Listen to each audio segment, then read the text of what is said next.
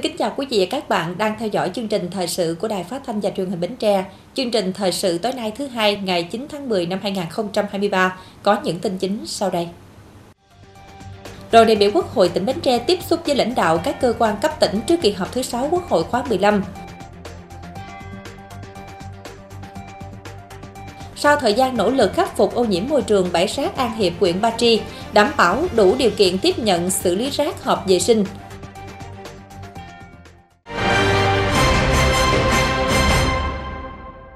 Thưa quý vị, chiều nay ngày 9 tháng 10, đoàn đại biểu Quốc hội tỉnh Bến Tre gồm ông Nguyễn Trúc Sơn, trưởng đoàn đại biểu Quốc hội tỉnh, Phó Chủ tịch Thường trực Ủy ban Nhân dân tỉnh, bà Nguyễn Thị Yến Nhi, Phó trưởng đoàn chuyên trách đoàn đại biểu Quốc hội tỉnh, ông Đặng Thuần Phong, Phó chủ nhiệm Ủy ban về các vấn đề xã hội của Quốc hội, bà Trần Thị Thanh Lam, Ủy viên Thường trực Ủy ban xã hội của Quốc hội, ông Võ Văn Hội, Ủy viên Ủy ban Quốc phòng và An ninh của Quốc hội, chỉ huy trưởng Bộ Chỉ huy quân sự tỉnh, đã có buổi tiếp xúc với lãnh đạo các cơ quan cấp tỉnh trước kỳ họp thứ 6 Quốc hội khóa 15.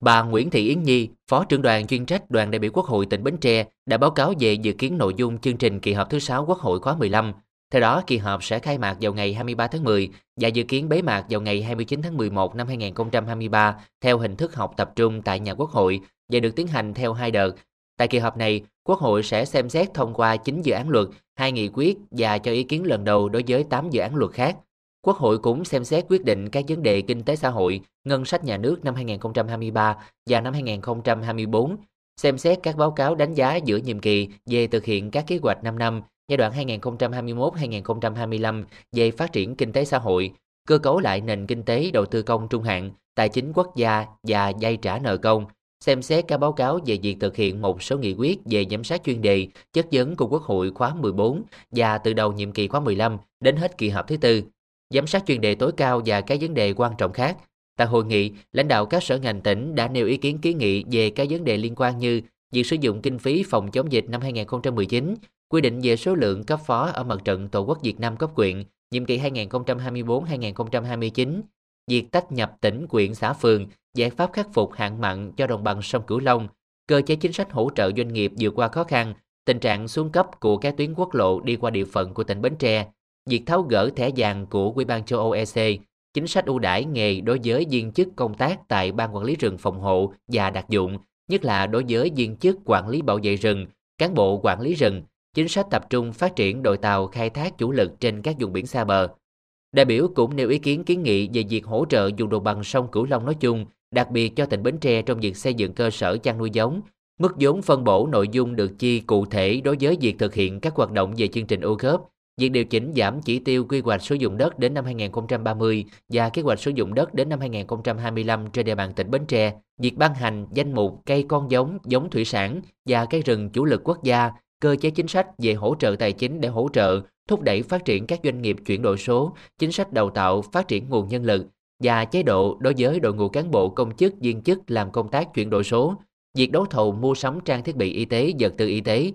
Qua buổi tiếp xúc, ông Nguyễn Trúc Sơn, trưởng đoàn đại biểu Quốc hội tỉnh Bến Tre, Phó Chủ tịch Thường trực Ủy ban nhân dân tỉnh tiếp thu ghi nhận những ý kiến đề xuất kiến nghị của các sở ngành tỉnh và sẽ tổng hợp để phản ánh tại nghị trường của Quốc hội. Đối với các ý kiến của đại biểu Trung ương, ông Nguyễn Trúc Sơn đề nghị các sở ngành quan tâm tiếp thu, nghiên cứu để trả lời trong quá trình tiếp xúc cử tri. Thưa quý vị, sau thời gian các cấp các ngành địa phương tập trung các nguồn lực giải pháp để khắc phục ô nhiễm môi trường, bãi rác An Hiệp, huyện Ba Tri đã đảm bảo đủ điều kiện tiếp nhận xử lý rác hợp vệ sinh. Vừa qua, quỹ ban nhân dân tỉnh Bến Tre đã tổ chức gặp gỡ thông tin về tình hình khắc phục ô nhiễm môi trường và phương án đưa rác trở lại bãi rác An Hiệp để xử lý, đồng thời lắng nghe ý kiến tâm tư nguyện vọng hợp pháp chính đáng của người dân về những vấn đề liên quan, xem xét giải quyết và chỉ đạo giải quyết thỏa đáng các ý kiến kiến nghị hợp pháp chính đáng của người dân.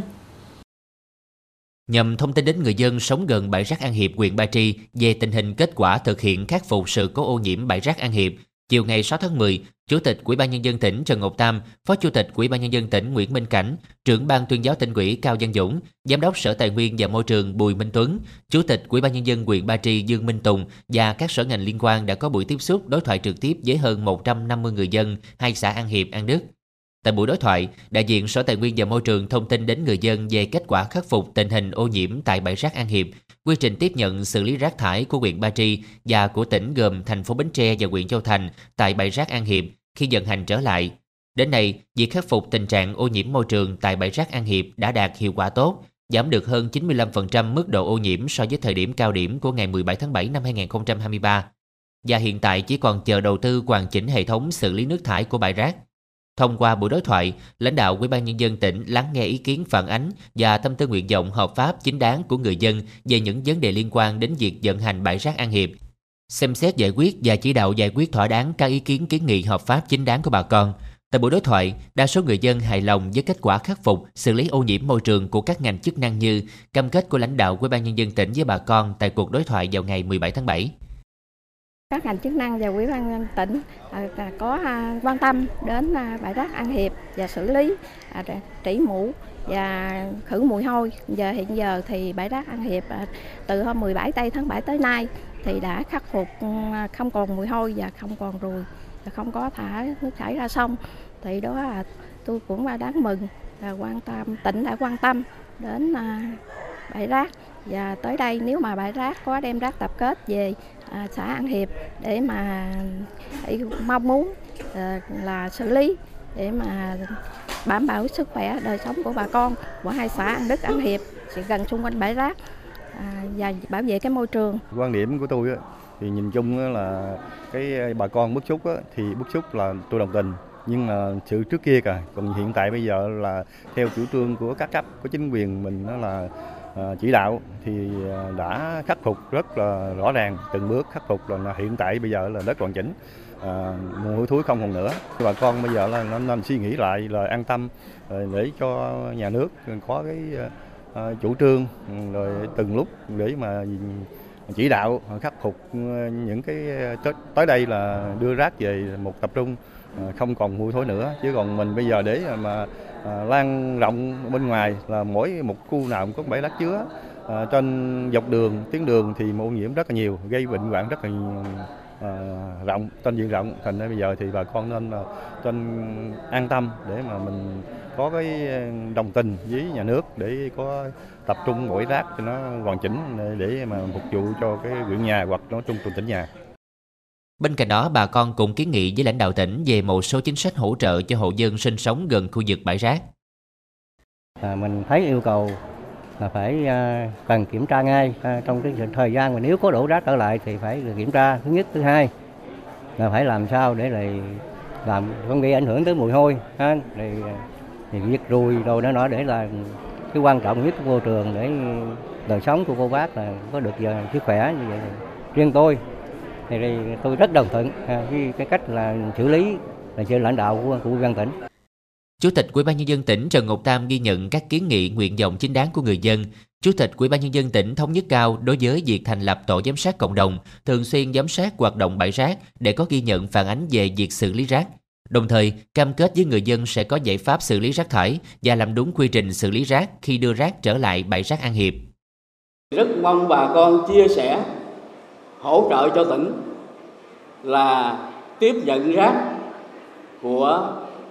của huyện mình của thành phố Bến Tre và Châu Thành riêng thành phố Bến Tre và Châu Thành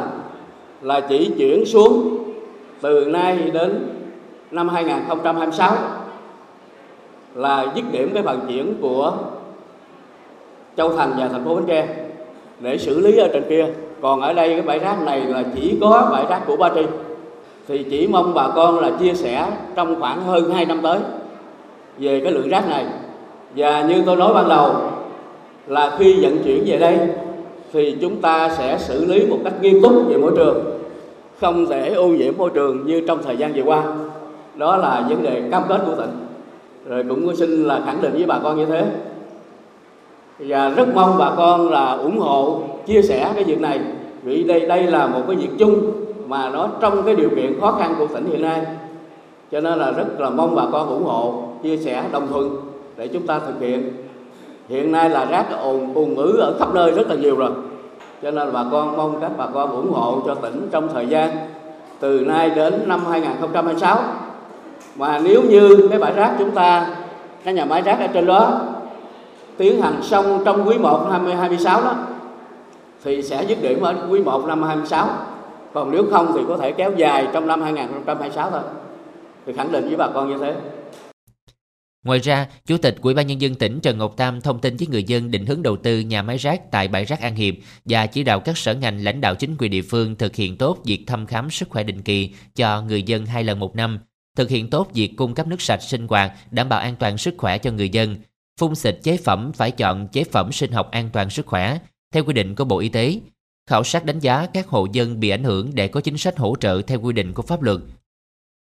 Thưa quý vị, sau hơn 2 tháng tập trung các giải pháp khắc phục sự cố ô nhiễm môi trường, sáng nay ngày 9 tháng 10, bãi rác An Hiệp, huyện Ba Tri đã vận hành và tiếp nhận rác trở lại. Trong ngày đầu hoạt động, bãi rác đã tiếp nhận và xử lý khoảng 200 tấn rác sinh hoạt trên địa bàn quyện Ba Tri, thành phố Bến Tre và quyện Châu Thành. Sau khi đi vào hoạt động trở lại, quy trình xử lý rác thải của bãi rác An Hiệp được thực hiện theo hình thức chôn lấp hợp vệ sinh và xử lý nước rỉ rác đảm bảo. Theo đó, bãi rác tổ chức vệ sinh môi trường bằng các chế phẩm sinh học, dôi quá chất trong khuôn viên và bên ngoài bãi rác, che chắn không để rác thải, nước rỉ rác và nước mưa tồn động thoát ra bên ngoài, hạn chế thấp nhất mùi hôi, ruồi, côn trùng gây ảnh hưởng đến môi trường và cuộc sống người dân xung quanh. Trong quá trình vận chuyển rác thải đảm bảo tuân thủ các quy định về an toàn giao thông và bảo vệ môi trường – Ngoài ra, huyện Ba Tri cũng đang khẩn trương hoàn thành hệ thống xử lý nước thải, dự kiến công suất thiết kế khoảng 30 mét khối một ngày đêm để xử lý nước rỉ rác đạt theo quy chuẩn kỹ thuật môi trường trước khi xả thải ra bên ngoài.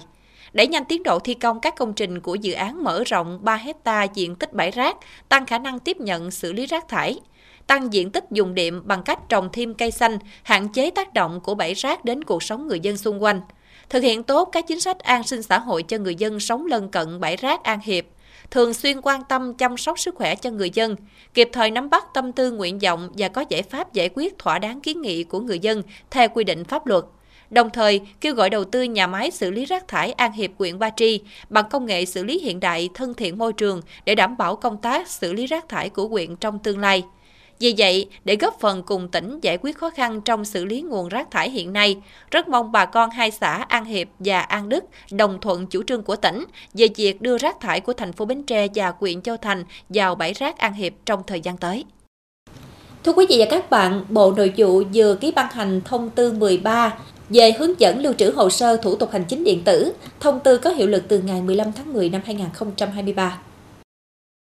Theo đó, định dạng hồ sơ thủ tục hành chính điện tử nộp lưu như sau. Đối với hồ sơ thủ tục hành chính điện tử được số hóa tại cơ quan tổ chức tiếp nhận hồ sơ hoặc được tiếp nhận trực tuyến qua Cổng Dịch vụ Công Quốc gia, Cổng Dịch vụ Công cấp bộ cấp tỉnh thực hiện theo quy định tại Điều 8 Thông tư 01 của Văn phòng Chính phủ ngày 5 tháng 4 năm 2023. Đối với hồ sơ thủ tục hành chính được tạo lập điện tử, tài liệu hành chính định dạng PDF, phiên bản 1.5 trở lên, Tài liệu do cơ quan tổ chức ban hành bảo đảm thực hiện theo quy định tại Nghị định 30 của Chính phủ về công tác dân thư. Tài liệu của cá nhân doanh nghiệp phải được ký số theo quy định của pháp luật về giao dịch điện tử. Tài liệu khác theo quy định của pháp luật chuyên ngành. Cấu trúc và định dạng dữ liệu gói tin phục vụ kết nối của hệ thống thông tin giải quyết thủ tục hành chính cấp bộ, cấp tỉnh, thực hiện theo quy định tại thông tư 18 của Bộ Thông tin và Truyền thông, ban hành quy chuẩn kỹ thuật quốc gia về cấu trúc định dạng dữ liệu gói tin phục vụ kết nối cổng dịch vụ công quốc gia với cổng dịch vụ công, hệ thống thông tin một cửa điện tử cấp bộ, cấp tỉnh và các cơ sở dữ liệu quốc gia chuyên ngành. Mở hồ sơ lưu trữ thủ tục hành chính điện tử được thực hiện theo quy định tại Điều 26, Nghị định 61 của Chính phủ về thực hiện cơ chế một cửa, một cửa liên thông trong giải quyết thủ tục hành chính, mã định danh của cơ quan có thẩm quyền tiếp nhận thủ tục hành chính. Ngày tháng năm tiếp nhận, số thứ tự hồ sơ tiếp nhận trong ngày, cấu trúc mã định danh cơ quan, tổ chức thực hiện theo quy định tại quyết định 20 của Thủ tướng Chính phủ về mã định danh điện tử của các cơ quan tổ chức phục vụ kết nối, chia sẻ dữ liệu với các bộ ngành địa phương. Theo quy hoạch hạ tầng dự trữ cung ứng xăng dầu khí đốt quốc gia thời kỳ 2021-2030, tầm nhìn đến năm 2050 vừa được chính phủ phê duyệt, mức dự trữ xăng dầu quốc gia sẽ được nâng lên khoảng 80 ngày nhập ròng. Hiện nay, mức dự trữ quốc gia đối với sản phẩm xăng dầu chỉ đạt khoảng 7 ngày nhập ròng, Do vậy, để đảm bảo đến năm 2030 sẽ nâng mức dự trữ lên gấp 10 lần so với hiện nay, thì việc đầu tiên cần làm là đầu tư hạ tầng, nâng sức chứa. Đến năm 2030, nguồn dự trữ xăng dầu quốc gia sẽ đạt từ 70 đến 80 ngày và sẽ đạt trên 90 ngày sau giai đoạn này. Tuy nhiên, để thực hiện được mục tiêu này, thì nguồn vốn để mở rộng hạ tầng đang là thách thức đặt ra đối với mỗi doanh nghiệp. Theo Nghị định số 44 năm 2023 của Chính phủ, quy định chính sách giảm thuế giá trị gia tăng, thuế giá trị gia tăng đã giảm 2% từ ngày 1 tháng 7 năm 2023 tới hết năm nay với hàng hóa dịch vụ đang chịu thuế suất 10%. Tuy nhiên, do tình hình kinh tế vẫn còn nhiều khó khăn, thách thức, Chính phủ giao Bộ Tài chính ra soát để trình Quốc hội việc kéo dài thời gian giảm 2% thuế giá trị gia tăng thêm 6 tháng, tức tới giữa năm 2024. Việc giảm thuế giá trị gia tăng được thực hiện sẽ giúp doanh nghiệp và người tiêu dùng đều hưởng lợi. Do đó, rất nhiều người mong chờ điều này được thực hiện để giảm bớt các áp lực về kinh tế giữa thời kỳ khó khăn như hiện nay. Nội dung này cần được báo cáo Thủ tướng trước ngày 7 tháng 10 và báo cáo Quốc hội tại kỳ họp gần nhất. Tiếp theo chương trình thời sự tối nay là tiết mục đời sống dân sinh với những thông tin nổi bật. Kinh tế hợp tác trong nông nghiệp mang lại nhiều lợi ích thiết thực cho nông dân, thúc đẩy quá trình xây dựng nông thôn mới. Công đoàn ngành giáo dục tỉnh Bến Tre tổ chức bế mạc dạy bóng truyền hơi nữ chào mừng các ngày lễ lớn năm 2023.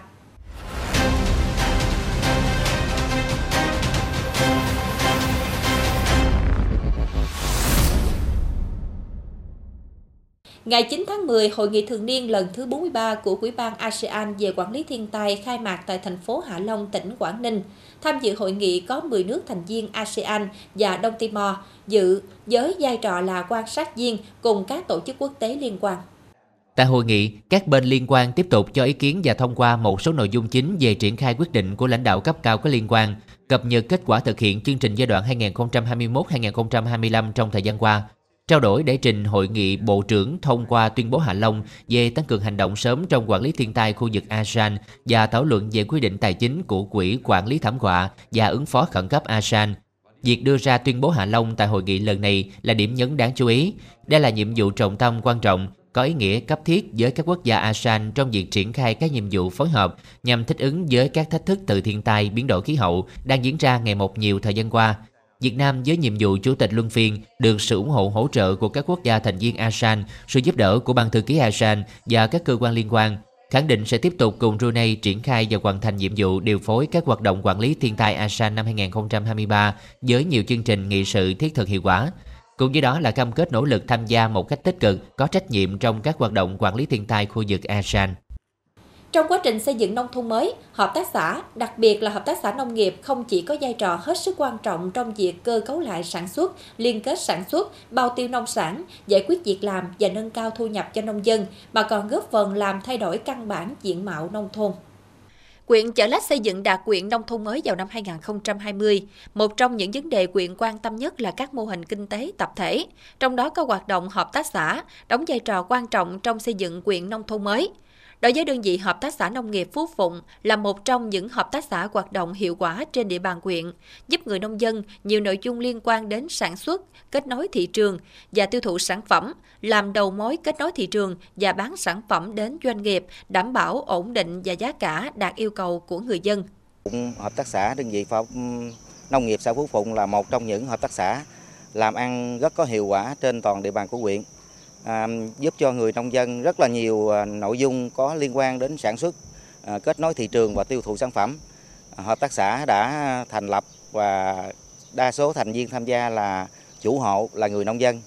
À, qua đó thì hợp tác xã đã giúp ích cho hội nông dân rất là nhiều trên lĩnh vực là à, cung cấp đầu vào à, và đầu ra của sản phẩm à, nhằm làm sao giúp cho hội nông dân là chúng ta sản xuất à, là tiêu thụ tại vườn và thông qua hợp tác xã làm đầu mối để chúng ta kết nối thị trường và um, bán sản phẩm à, đến các cái doanh nghiệp nó đảm bảo ổn định và giá cả nó cũng à, đạt yêu cầu so với người dân. Để thực hiện thành công thúc đẩy phát triển kinh tế tập thể, hợp tác xã trong thời gian qua, các cấp quỹ chính quyền xã Phú Phụng quan tâm lãnh đạo chỉ đạo sâu sát, định hướng thường xuyên tập trung vào các vấn đề, đổi mới nội dung, phương thức tuyên truyền về phát triển kinh tế tập thể, hợp tác xã, gắn với chương trình mục tiêu quốc gia về xây dựng nông thôn mới. Cái thứ nhất vào hợp tác xã thì à, được cái cái cái bà con mình được tập huấn về khoa học kỹ thuật về canh tác của cái à, trái chôm chôm cũng như trái à, sầu riêng trong cái à, sản xuất dịch vụ mang lại cái giá cả kinh tế thị trường nó cao. Đó, rồi cái thứ hai nữa là được hợp tác xã thu mua. À, thu mua là cái giá nó, nó, nó, nó cao hơn cái cái người mua cái nhỏ lẻ bên ngoài. Do đó thì từ đó là cái cái cái cái bà con mình hiện nay thì cũng rất là tin tưởng cái cái hợp tác xã. Vận động bà con làm sao chúng ta phải liên kết với nhau à, sản xuất theo một cái chuỗi liên kết với nhau thì từ khi mà hợp tác xã ra đời á thì cái giá trị kinh tế của nông sản á, cũng như là trái cây thì được hợp tác xã bao tiêu tất cả đầu ra. Thì bên cạnh đó thì cũng là bao tiêu cái đầu vào kết hợp với chỗ công ty phân bón. Ờ, và thuốc bảo vệ thực vật trên địa bàn tỉnh và ngoài tỉnh để cung ứng cho bà con ờ, trong thành viên của hợp tác xã cũng như là nông dân trên địa bàn xã Phụng. Hợp tác xã nông nghiệp Phú Phụng hoạt động dựa theo luật hợp tác xã năm 2012 với 53 thành viên khi mới thành lập. Đến nay đã kết nạp được 125 thành viên. Hợp tác xã đã làm được các khâu dịch vụ thiết yếu phục vụ sản xuất nông nghiệp, kết nối được với doanh nghiệp cung ứng vật tư đầu vào, thu mua sản phẩm đầu ra cho thành viên và đã góp phần giải quyết việc làm, tăng thu nhập cho thành viên và nông dân trên địa bàn. Thì, ờ, thời gian qua thì ờ, nói chung là hợp tác xã là chuyển biến ờ, rõ nét là như là năm 2018 thì cũng bà con của mình cũng chưa tin tưởng như hợp tác xã thì thì lúc đó là chỉ có là 53 thành viên thì ờ, đến nay thì nói chung là cái mô hình ờ, của cái hợp tác xã nông nghiệp Phú Phụng mình nó phát triển thì ờ, bà con nó cũng có tham gia là hiện giờ là cái thành viên của mình là 125 thành viên thì cái năm 2018 thì vốn điều lệ còn ít thì cái đến nay thì cái vốn điều lệ của cái hợp tác xã nó là được 5 tỷ rồi. Thành viên khi tham gia hợp tác xã Phú Phụng được hướng dẫn kỹ thuật sản xuất chôm chôm, đạt chất lượng theo yêu cầu của các thị trường nhập khẩu. Không những vậy, thông qua hợp tác xã, các hộ dân sản xuất chôm chôm còn được định hướng né dụ tránh dụ để không rơi vào thế cạnh tranh với nhiều nông dân khu vực Đông Nam Bộ hay chôm chôm của Thái Lan. Bên cạnh đó, hợp tác xã còn thu mua trái chôm chôm cao hơn mặt bằng chung thị trường. À, thường xuyên tức là à, gắn kết với à, ở ở hội nông dân của xã, trong đó là gắn kết với cái hợp tác xã và tham gia À, là thành viên của hợp tác xã mà để à, là à, trao đổi về cái à, kinh nghiệm cũng như về à, mọi vấn đề trong đó có khoa học kỹ thuật thì cũng như à, là à, cái vấn đề à, là à, mua bán hay là xuất à, xuất đi cái à, cái nông sản à, của mình đừng nó đạt được cái à, hiệu quả. Vô hội xã được thì mình cũng như bà, bà con thấy được bà con rất là phấn khởi, rất là tham gia vào vào cái hội thức xã này. Cây tái mình có thể mình thu được, mình có thể đi cái, cái, cái chỗ này chỗ kia được. Và mình làm trước thì đông tất cả bà con ta thấy vậy ta mới ta mới đồng tình ta mới vô. Từ thực tế cho thấy, việc tham gia các hợp tác xã của người dân đã và đang mang lại nhiều lợi ích thiết thực, góp phần quan trọng trong khai thác hiệu quả tiềm năng thế mạnh của địa phương, nâng cao thu nhập cho các hộ dân. Để các hợp tác xã hoạt động hiệu quả bền vững, thì việc được hỗ trợ để nâng cao chất lượng và quảng bá sản phẩm, mở rộng thị trường tiêu thụ, xây dựng thương hiệu mạnh từ các cấp các ngành hữu quan là điều hết sức cần thiết. Sau thời gian dài giảm giá, giá heo hơi hiện dao động từ 48 đến 54.000 đồng một ký tùy theo vùng miền. Với mức giá này, người nuôi không có lãi. Nhiều hộ chăn nuôi tạm dừng kế hoạch tái đàn dù đang vào cao điểm tái đàn phục vụ nhu cầu Tết. Liên quan vấn đề này, Cục trưởng chăn nuôi Bộ Nông nghiệp và Phát triển Nông thôn cho biết giá cả chăn nuôi là câu chuyện điều tiết của thị trường, từ giá cả đầu vào, nguồn cung, khả năng tiêu thụ. Khi giá tăng, người nuôi hưởng lợi, giá giảm cũng phải gánh chịu rủi ro. Cục trưởng Cục chăn nuôi khẳng định sẽ không thiếu hụt thực phẩm thịt heo cuối năm và dịp Tết Nguyên đán năm 2024 bởi khi chúng ta tham gia các hiệp định thương mại tự do với các nước trên thế giới và khu vực sẽ có sự trao đổi hàng hóa. Thời gian gần đây, cà cuốn đã trở thành giống vật nuôi được nhiều người nông dân lựa chọn bởi đặc tính dễ nuôi và có giá trị kinh tế tương đối cao. Như trường hợp của anh Nguyễn Chí Trọng ở phường Phú Tân, thành phố Bến Tre. Từ một người không hề biết về con cà cuốn, nhưng qua tìm tòi học hỏi và trải nghiệm thực tế, anh đã có thu nhập khá cao từ việc nuôi loài côn trùng này. Do môi trường sống có nhiều thay đổi, quá trình đô thị hóa diễn ra ngày càng nhanh, dẫn đến con cà cuốn trong tự nhiên ngày càng khan hiếm. Nắm bắt được điều đó, anh Nguyễn Chí Trọng quyết tâm nuôi thử loài côn trùng này. Với bản tính cần cù và ham học hỏi, anh tìm hiểu cách nuôi và thị trường đầu ra của con cà cuốn với mong muốn cải thiện kinh tế gia đình. Vô tình có dịp mình ngồi trên mạng mình thấy từ cái con này thấy nó cũng hay hay thì mình uh, tiếp cận được nó thì mình mua được nó về ờ, mình phát triển. Mới đầu thì cũng nuôi được khoảng chừng 20 con vậy đó.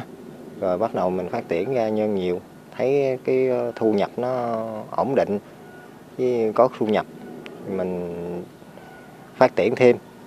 Hiện nay các sản phẩm được chế biến từ cà cuốn như nước mắm cà cuốn hay tinh dầu cà cuốn là một trong những sản phẩm tương đối hot trên thị trường, được nhiều người tìm mua và sử dụng. Cà cuốn còn là một món ăn, một gia vị đặc sản để đời, góp phần tạo nên hương vị mà mỗi ai đã ăn thử một lần là không thể quên. Cà cuốn này thì hồi đó ngoài ruộng rất nhiều, nhưng mà giờ không thấy đâu nữa hết trơn á. À, vị của nó thì rất đặc trưng, à, đặc biệt là nước mắm cà cuốn, phải nói ăn là một lần là ghiền luôn.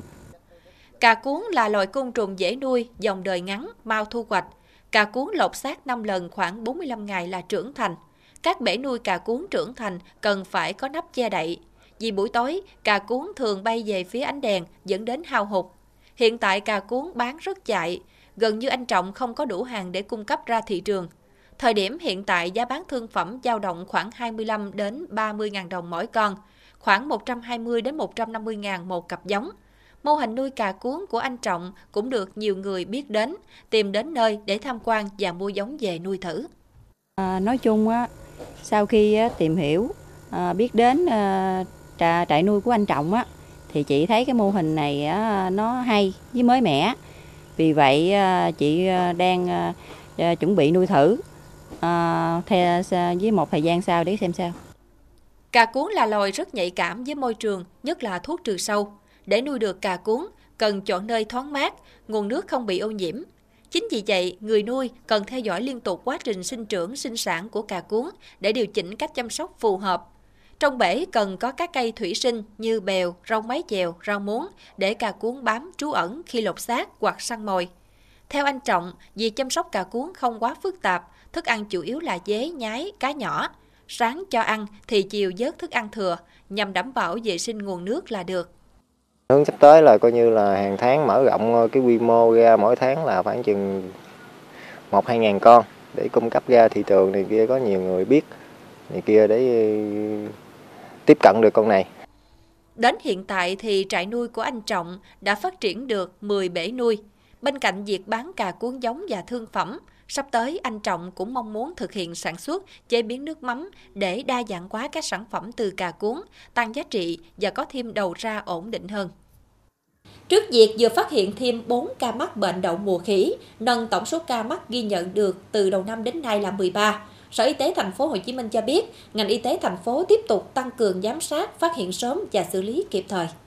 Tính đến ngày 8 tháng 10, tổng số ca mắc bệnh đậu mùa khỉ ghi nhận được trên địa bàn thành phố Hồ Chí Minh là 13, trong đó 11 ca nội địa. Hiện chưa rõ nguồn lây bệnh cho các ca bệnh gần đây, cũng như mối liên quan về mặt dịch tễ. Các ca bệnh được cách ly điều trị tại bệnh viện bệnh nhiệt đới, sức khỏe ổn định. Theo Trung tâm Kiểm soát bệnh tật thành phố Hồ Chí Minh, đậu mùa khỉ là bệnh truyền nhiễm nhóm B, không còn là tình trạng khẩn cấp. Khi Tổ chức Y tế Thế giới dỡ bỏ mức cảnh báo cao nhất vào ngày 11 tháng 5, các bác sĩ cho rằng không nên lo lắng quá mức bởi đậu mùa khỉ không dễ lây lan ra cộng đồng. Tuy nhiên, vẫn khuyến cáo người dân cảnh giác chủ động phòng ngừa tích cực nếu thuộc nhóm nguy cơ cao và tránh tiếp xúc gần với người có triệu chứng nghi ngờ như người có triệu chứng phát ban cấp tính không rõ nguyên nhân, kèm theo một hoặc nhiều dấu hiệu như sốt trên 38 độ C, nổi hạch, sưng hạch bạch huyết, đau đầu, đau cơ, đau lưng suy nhược.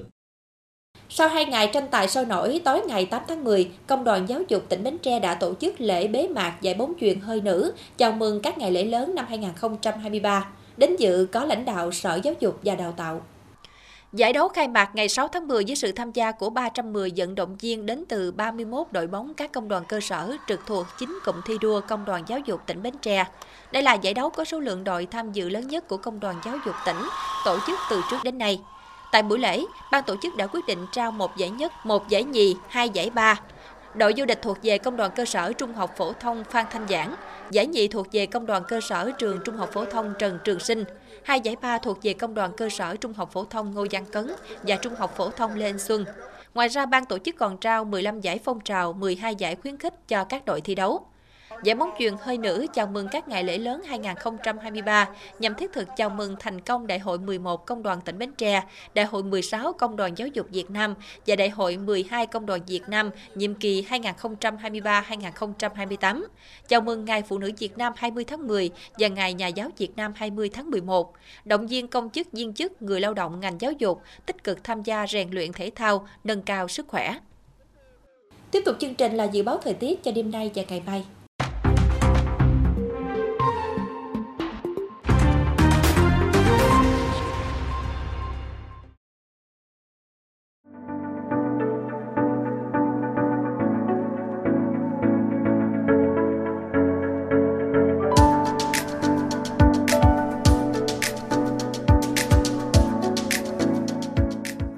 Đây chúng tôi xin kết thúc chương trình thời sự buổi tối trên sóng truyền hình Bến Tre. Cảm ơn quý vị đã quan tâm theo dõi. Thân ái, chào tạm biệt.